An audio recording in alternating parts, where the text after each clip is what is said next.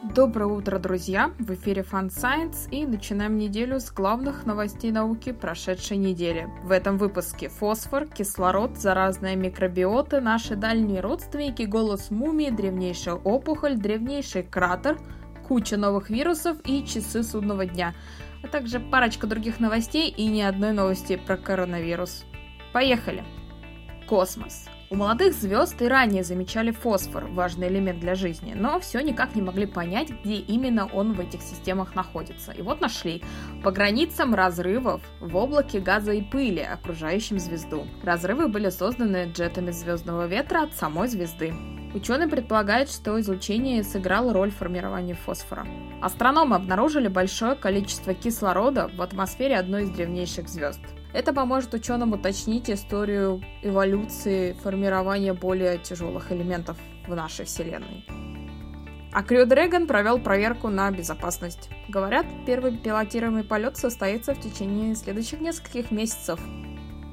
Медицина и человек. Психология. Немцы придумали новый вариант зефирного теста. Они добавили в него элемент взаимозависимости между двумя детьми.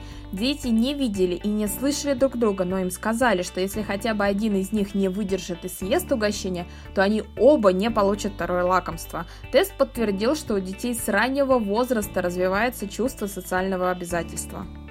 Любопытно, что в варианте эксперимента, когда ребенок не зависел от своего соседа, но сосед зависел от него, то есть, если ребенок выдержал эксперимент, он в любом случае получал вкусняшку независимо от результатов его товарища. А вот в случае провала теста ни товарищ, ни ребенок не получали зефирку. Дети все равно вели себя так, как и в первоначальном тесте, когда они зависели только от себя. Можно ли заразиться раком или ожирением? Ученые выдвинули предположение, что через микробиоту мы обмениваемся с окружающими риском возникновения таких заболеваний, как диабет, рак и, и других незаразных болезней. Это очень сложно протестировать, ведь такие болезни во многом зависят от внешних факторов вроде диеты, занятий спортом, чистоты окружающей среды конечно, генов и удачи. Так можно ли в массе факторов выделить влияние конкретно микробиоты? Покажет время и огромное количество исследований, ведь в реальности мы не сможем это протестировать, подсадить от заразного человека незаразного и посмотреть, появится ли у него рак. Но идея интересная. История и антропология. Ученые проанализировали останки четырех детей из гробниц в укрытии под склоном в Западной Африке, которое использовалось на протяжении как минимум 30 тысяч лет.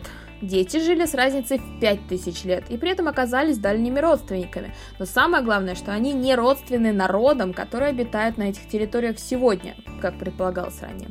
Находка поможет ученым построить новую карту миграции и смешения народов Африки.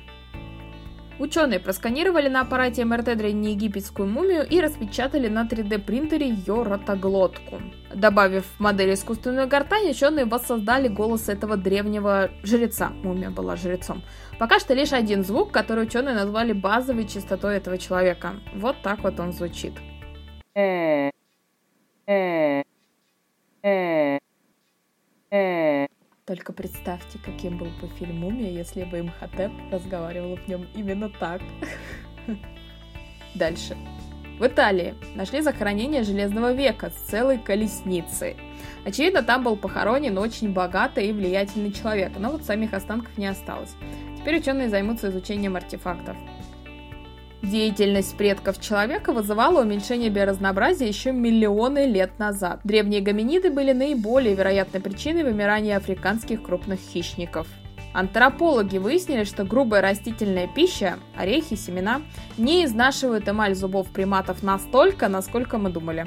А значит, мы можем ошибаться насчет диеты наших древних предков. Выяснили это ученые, поводив семечками по зубам современного примата.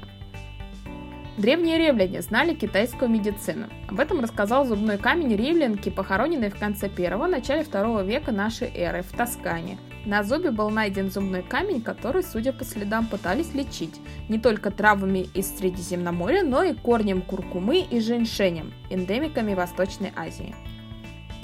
Палеонтология и животные.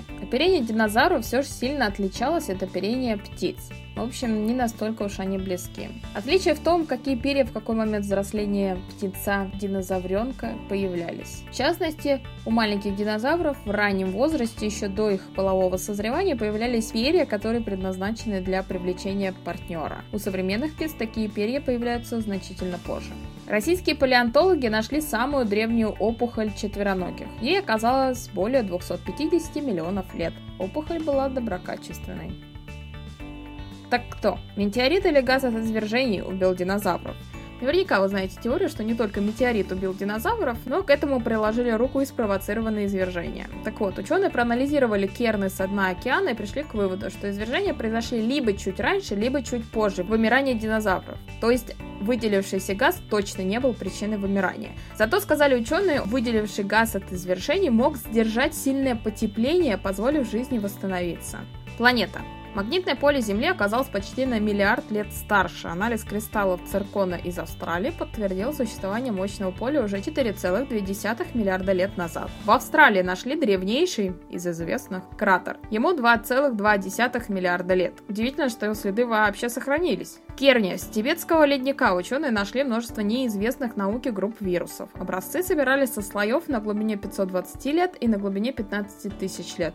В общей сложности ученые нашли 33 группы вирусов, 28 из которых были ранее неизвестны науке. Посмотрим, что покажет анализ этих вирусов. Китай отказался от одноразового пластика. Вводить запрет на производство и продажу будут постепенно. План рассчитан на 5 лет. К примеру, у ресторанной индустрии есть год на то, чтобы избавиться от пластиковых трубочек, а вот отелям дали 5 лет на избавление от одноразового пластика.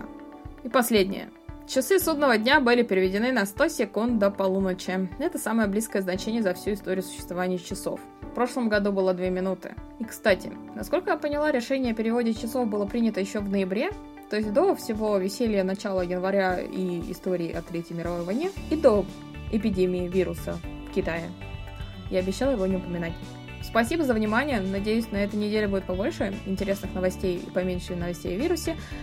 До следующей недели.